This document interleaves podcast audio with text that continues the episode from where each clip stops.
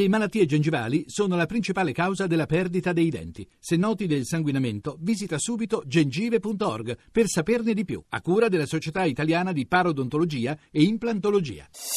Voci del mattino. E saluto il presidente della Federazione Nazionale della Stampa, Giuseppe Giulietti. Buongiorno. Buongiorno, grazie per l'invito. Eh, grazie Giulietti di essere con noi per parlare della, delle manifestazioni che oggi cominciano in occasione della giornata mondiale per la libertà di stampa qui a Roma in particolare con eh, una serie di sit-in eh, sotto alle ambasciate di tre paesi che sono diventati un po' simbolo della eh, repressione della libertà di stampa.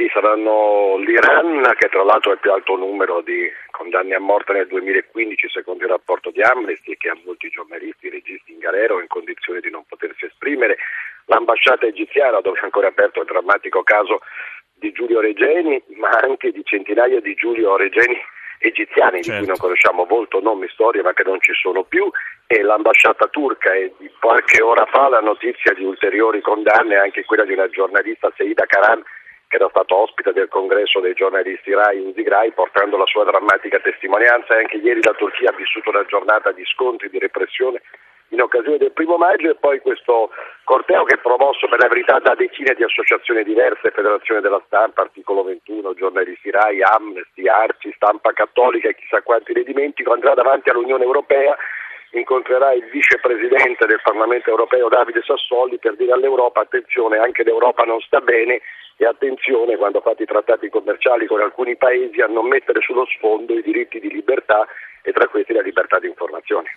Indubbiamente è un periodo nel quale la, eh, la, presenza di voci libere nel mondo dell'informazione sembra dare particolarmente fastidio. Da che cosa dipende?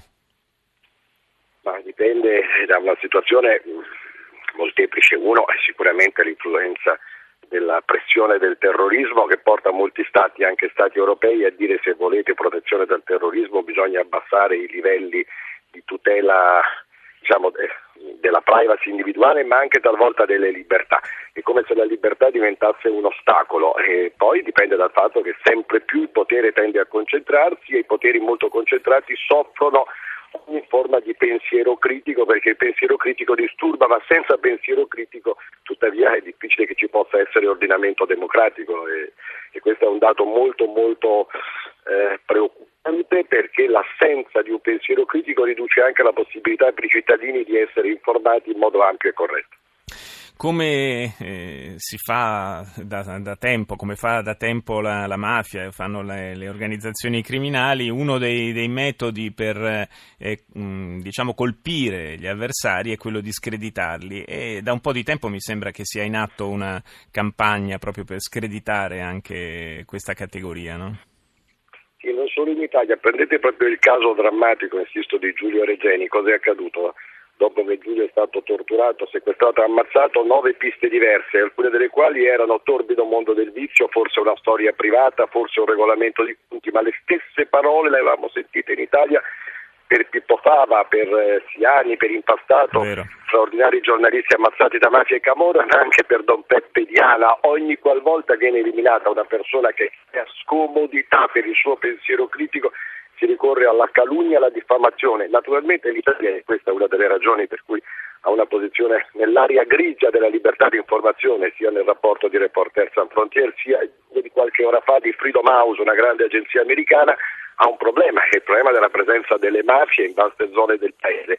Queste mafie sono molto attive, l'Italia è il paese con più alto numero di minacce, secondo il dossier presentato dall'associazione Ossigeno, a queste minacce di tipo spesso fisico e si aggiungono anche le cosiddette querele temerarie, cioè io quando il giornalista incomincia a indagare su di me sparo delle richieste milionarie e miliardarie e tento di intimidirlo e di interdirlo. La gran parte di queste querele vengono archiviate ma il temerario non paga neanche un euro per le sue aggressioni. E su questo certamente bisognerebbe forse intervenire a livello normativo. Grazie a Giuseppe Giulietti, Presidente della Federazione Nazionale della Stampa.